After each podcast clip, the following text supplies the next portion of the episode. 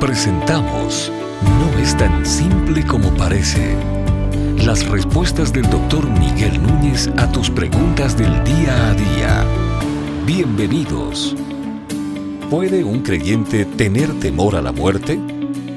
¿No es esta una postura contradictoria con lo que la Biblia enseña? Bueno, la pregunta, cada vez que yo tengo una pregunta, ¿puede?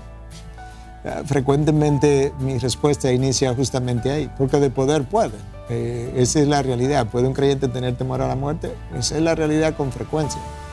Y yo creo que una pregunta mejor formulada, aunque no estoy haciendo un juicio de valor aquí, es ¿debe un creyente tener temor a la muerte? No, no debe tener temor a la muerte. Ahora vamos a analizar eso un poquito de una forma objetiva ahora. ¿Por qué un creyente no debe tener temor a la muerte?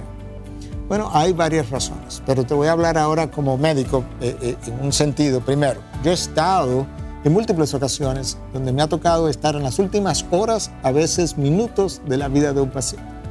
Y me ha tocado preguntarle, porque mi manera de presentar el Evangelio o de darle paz al creyente, si es creyente, siento, y en mi función de pastor, siento que debo hacerlo. Yo he hecho la pregunta, ¿hay algo que tú te atemoriza ahora en estos últimos horas o días de tu vida o momentos de tu vida?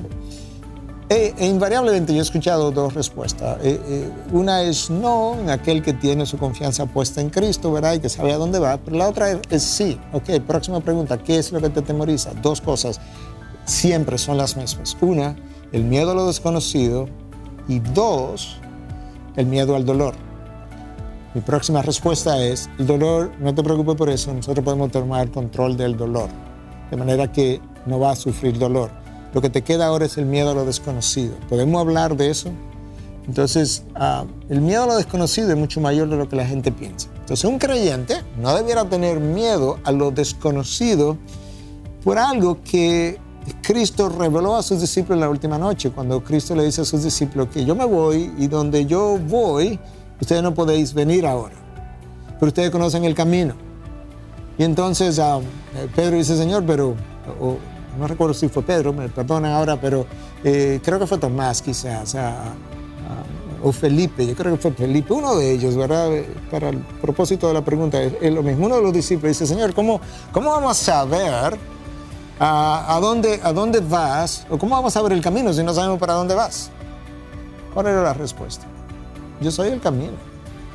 O sea, tú me conoces. Tú no necesitas saber qué es lo que hay allá si tú conoces quién es el camino.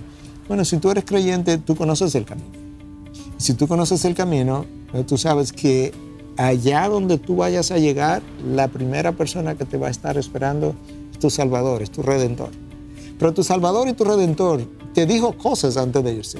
Te dijo que él estaba preparando una mansión. Y obviamente el lugar, la idea no es una casa enorme de todo el tamaño. La idea es que si tú te imaginas lo que una mansión representa aquí, es un lugar espacioso, hermoso.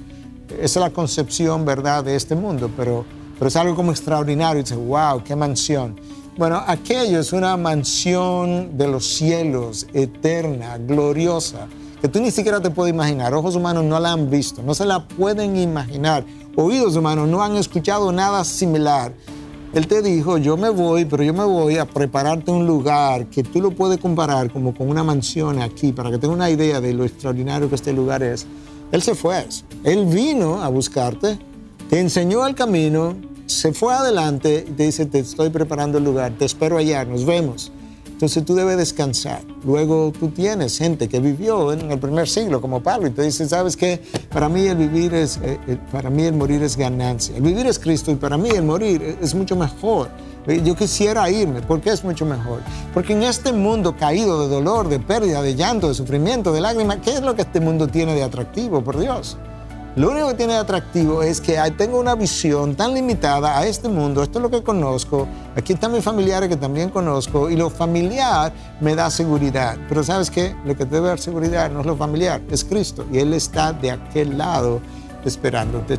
Entonces yo creo que lo que necesita es conocer un poco más de Cristo, creer un poco más lo que Él ha revelado, digerir un poco más de Biblia, para que aquel mundo te sea más real que este mundo. El mundo que no ves, llegue a ser más real que el mundo que tú Thanks. No es tan simple como parece. Es una producción de Ministerios Integridad y Sabiduría.